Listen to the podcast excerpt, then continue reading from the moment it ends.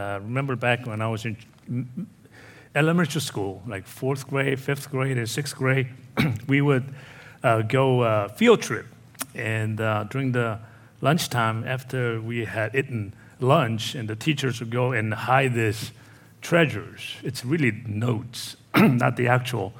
And uh, you know, they would just tell us to go and uh, go find them. And it was like huge, huge uh, joy for us to go and search for the treasures. And you go there, like just unturn every rocks that you see, or the split in between the Uh, tree branches, and you see this little white note says, you open it up and it says pencil. You want a pencil? Well, that's a big, huge treasure in those days, you know. And they open it again, it's eraser, and it was a notebook, you know. That's that's awesome. It's it's a wonderful uh, uh, uh, memory that I have uh, pertaining to uh, a treasure. So we're going to talk about hidden treasure today, and uh, we are on a uh, uh, series uh, last several weeks, and Uh, more to come uh, on the uh, parables of Jesus. As a reminder, last week, Dan Kim taught us about parable of new wine and new wineskin.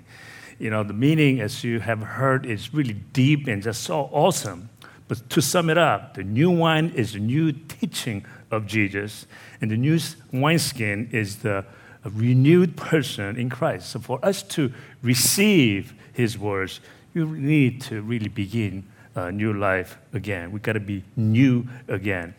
Now, parable is all about symbols that represent this really special meaning. God uses simple things in life to make his points. He uses seeds, weeds, bread, brick, stone, wine, treasure, and pearls, and, and you name it. There's so many uh, uh, things that are just simple things in life that God uses uh, to make point and to tell us what is to come. Likewise, when we do hu- tell jokes and tell humors, it's kind of similar. You know, it may be funny, but often spoken in metaphorically, they have a message to carry. I love this particular uh, uh, little humor. Um, there was this really rich young man, and he had everything. But there were two things he did not have in his life. One was the love of his life. life. So he was always looking for this perfect, beautiful, young Cinderella to marry. Second thing that he didn't have, but he wished he had, was to have this amazing uh, hero who could be his mentor. He knew that when you have Uh, a wise man to stand next to you, he can help you to guide the life and perhaps maintain his wealth that he has. So one day he was driving down the streets in a town in his fancy two-seat convertible. And um, he was cruising the streets, and he was kind of not thinking a whole lot, but just looking to see that two things that he didn't have. He's looking for the potential mentor, looking for the amazing special lady that he can spend the rest of his life. But as he slowed down his car before the intersection, and to his right there was a bus station, a shelter with a bus station, and he looked, wow, behold, all of a sudden he saw this amazing, amazing lady, beautiful, and just someone that he knew on the first eyesight that she is the one.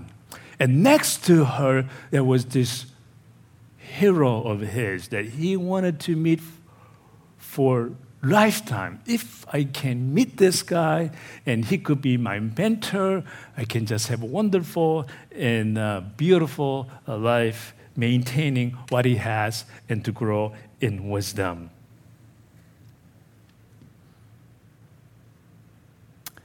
And then all of a sudden, there was another stranger that was standing over there, a man whom he didn't know, was beginning to have a heart attack. Now he has two-seat convertible seat car. The question is, what would you do? who would you take onto that car? This is what young man did.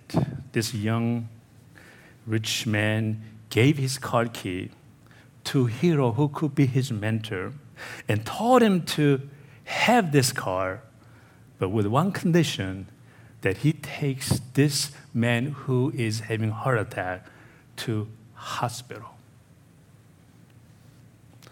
Then he went on with this beautiful lady taking the bus. If you're looking for something special in life, are you willing to sacrifice what you have to get it?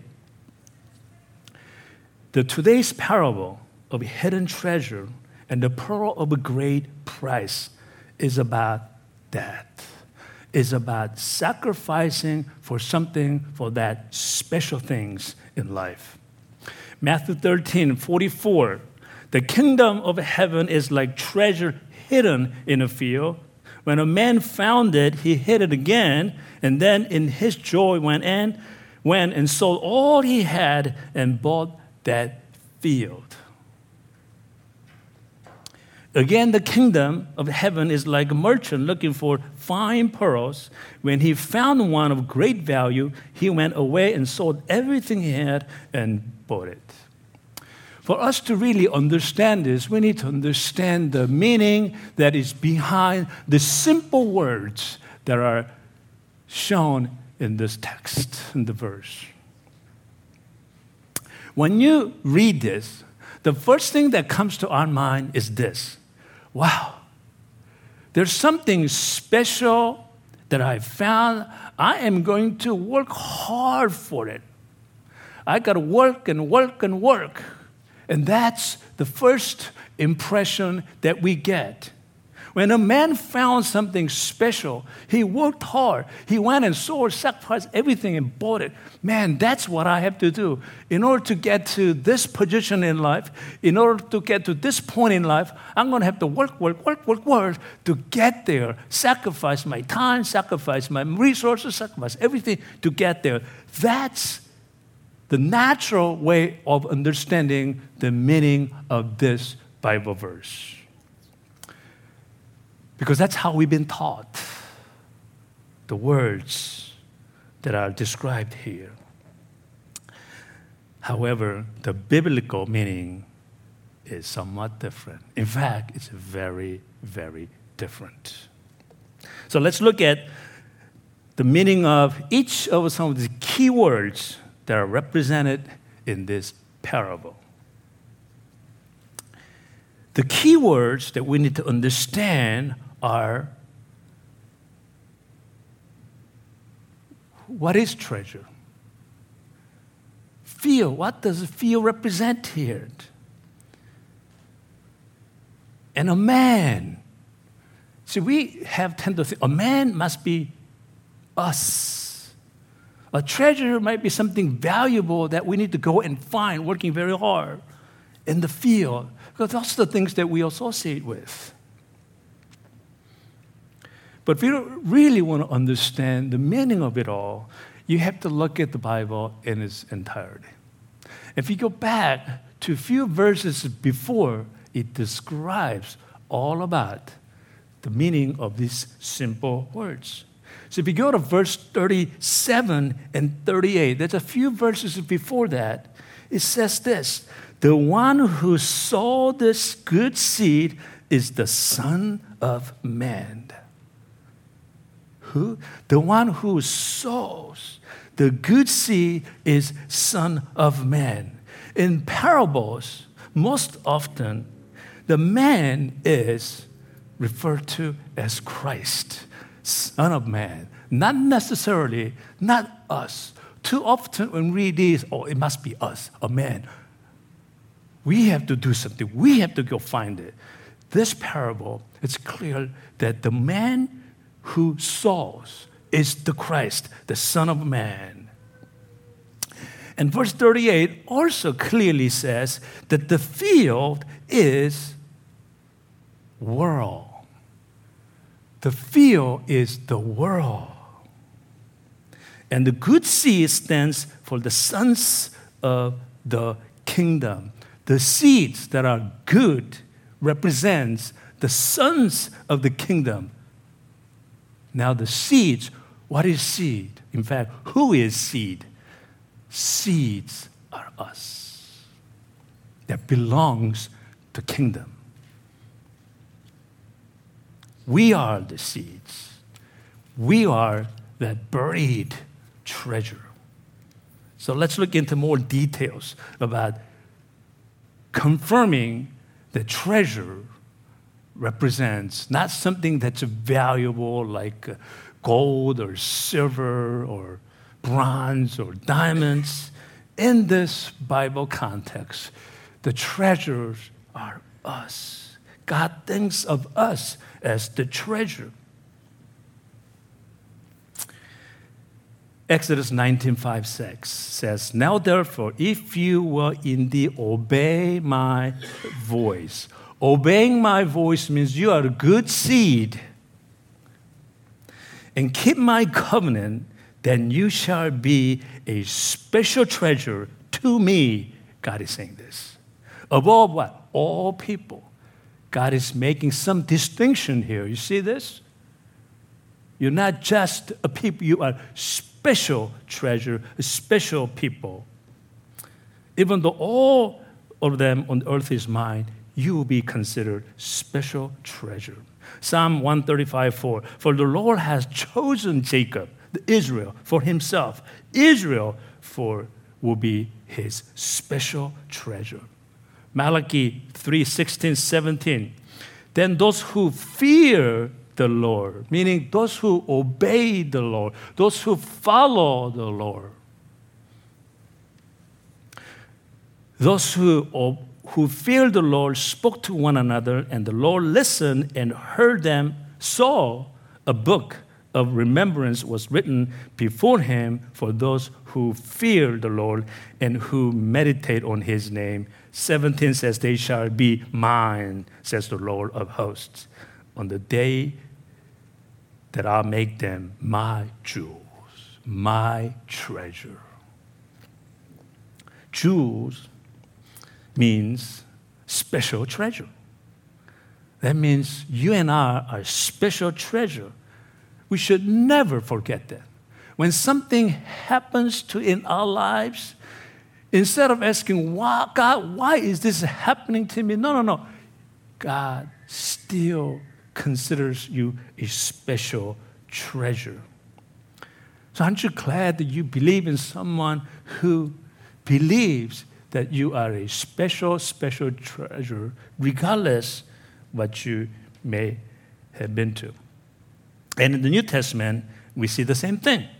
First Peter two nine and ten, "But you are a chosen generation," that's the believers, "a royal priesthood, a holy nation, his own special people."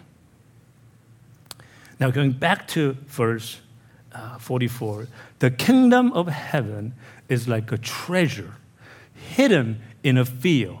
When a man found it, he hid it again, and then in his joy went and sold all he had and bought that field."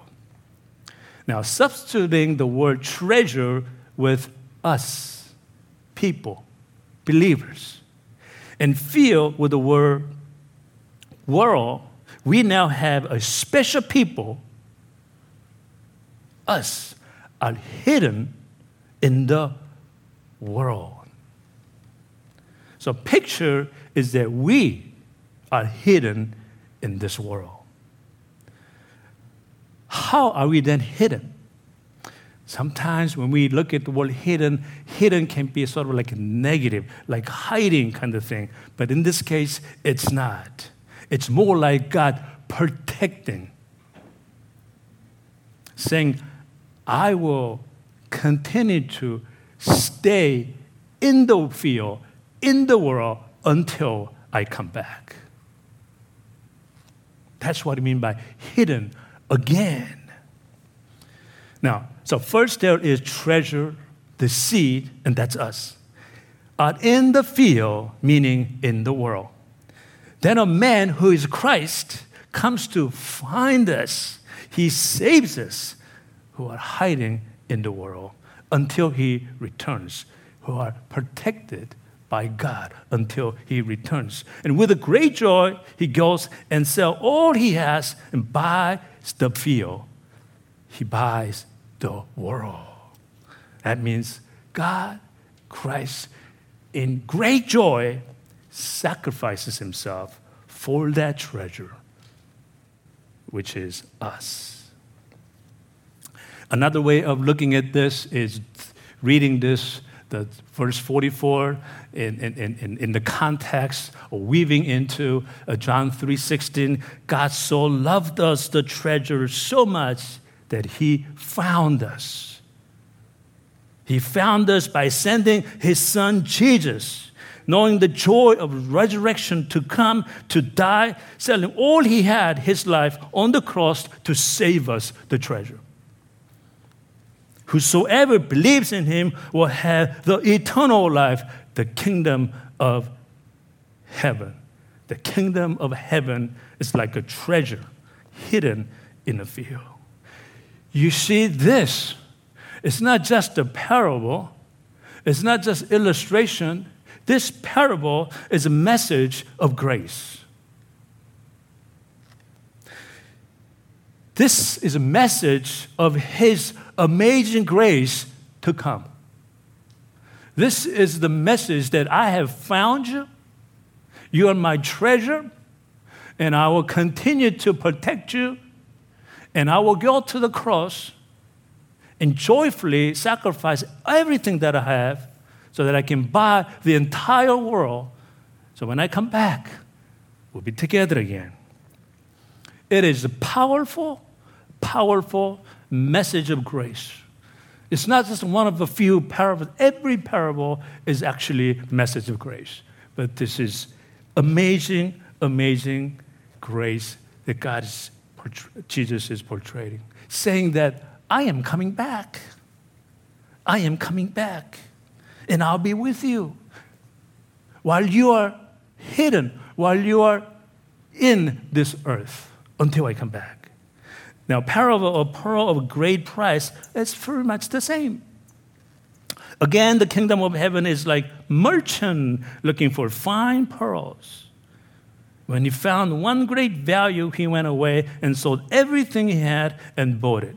Normally, we would think, "Wow, there is perfect pearl. I want to go buy it. I don't have the money, so I'm going to have to work hard, hard, hard, and going to go get that pearl." That's how we think of it. But the message, in the context of the grace, is not so. Because if we had to work hard, hard, hard to get something, that's not grace. Grace is something that God has given us freely. It is his intent to find us, which he did, and giving us that grace, the forgiveness for free. Now, pearl is unique, and it's so interesting when God uses, take certain uh, uh, simple words, whether it's brick or stone, which you guys know what it is, you know, uh, new uh, wine, a new wineskin, and um, it's just so interesting because pearl is so unique. And why it's so unique? Well, first of all, I thought honey was unique. Pearl is also extremely unique. It's kind of similar to honey. Honey is uh, unique in a sense. Well, we know we had this whole book written by our friend here, you know, David Silk, Bee Parable Bees. Honey is unique in the sense that it is only organic food or material that does not decay.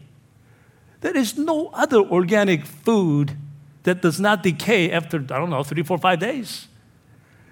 Honey lasts for hundreds of years, perhaps thousands of years. It does not decay. Likewise, pearl is different from any other gems. Pearls are made by a living organism.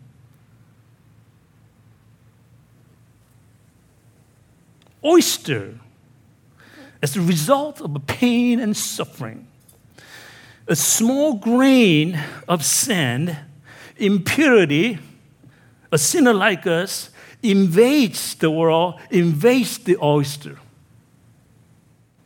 So oyster protects itself for this little tiny sand by producing a fluid to coat this irritant, the pain, the sinner. And after layer upon layer upon layer of this coating, when it's deposited again and again with layer after layer, it turns into treasure, a pearl. Pearl is organic. The message is that we too are irritant. We too are sinners, invaded this earth as a sinner irritant, but covered by the blood of Jesus, we can gradually become the thing of beauty, the jewel, the treasure, the pearl. And to make us into a pearl, he would sell himself, that he would die on the cross to buy us the treasure. And when you read this Bible verse without thinking about the grace, it's easy for us to think that merchant is going around looking for that great pearl, the kingdom of heaven. Not so. If the merchant meant us, that means that we have the word heart, heart, heart for the pearl. The grace is that we don't have the word for it. So therefore, merchant cannot be us. Merchant is our Lord Jesus Christ, who found us. When he found us, he went and sacrificed all he had to give us that grace. So in summary, next slide. So you can remember. Treasure. We think of it as some treasure box, but it means us. It means you and I, the biblical meaning. The field, you think of it as just open meadow or the field. In the biblical meaning, it means the world. A man, you may think of it as one of us, as man or woman, human. But biblically, it means Christ himself. A merchant, it's not this businessman, trading person. No, in the Bible context, it's Christ himself finding us. And pearl, it's not simply the pearl from the oyster, but it's again the oyster, uh, the pearl, the treasure is us. That's what it means. This is the grace, or the message of the grace. We cannot buy the kingdom of God. We cannot buy the salvation. We cannot buy the grace. We can only be founded. We can be only founded by the grace of God. If the Christ, it is the Christ who have found us with love, who goes to the cross to pay for it, that's the message of this parable. And he's saying, he will keep us, comfort us, be with us in this world, in this field, until he returns. Remember John fifteen six, you, God saying, you did not choose me. I chose you. You did not find me. I found you first. You did not love me first. I loved you first. Yes, let me remind you again, when you read this, Jesus is the merchant. He is the one who is looking for us. Yes, Jesus is the man this parable is talking about. Looking for that treasure that's you and I. You may be going through some tough times right now. God is still looking to save us. God is still looking to comfort us. God is still looking to lift us up. And He is not done with you. To Him, we are, you are, the most valued treasure. So be confident that whatever you finished, that He will finish. What you started, whatever you started, that He will finish. And be comforted that He has found you and He will never let you go. Let us pray. Father God, we thank you.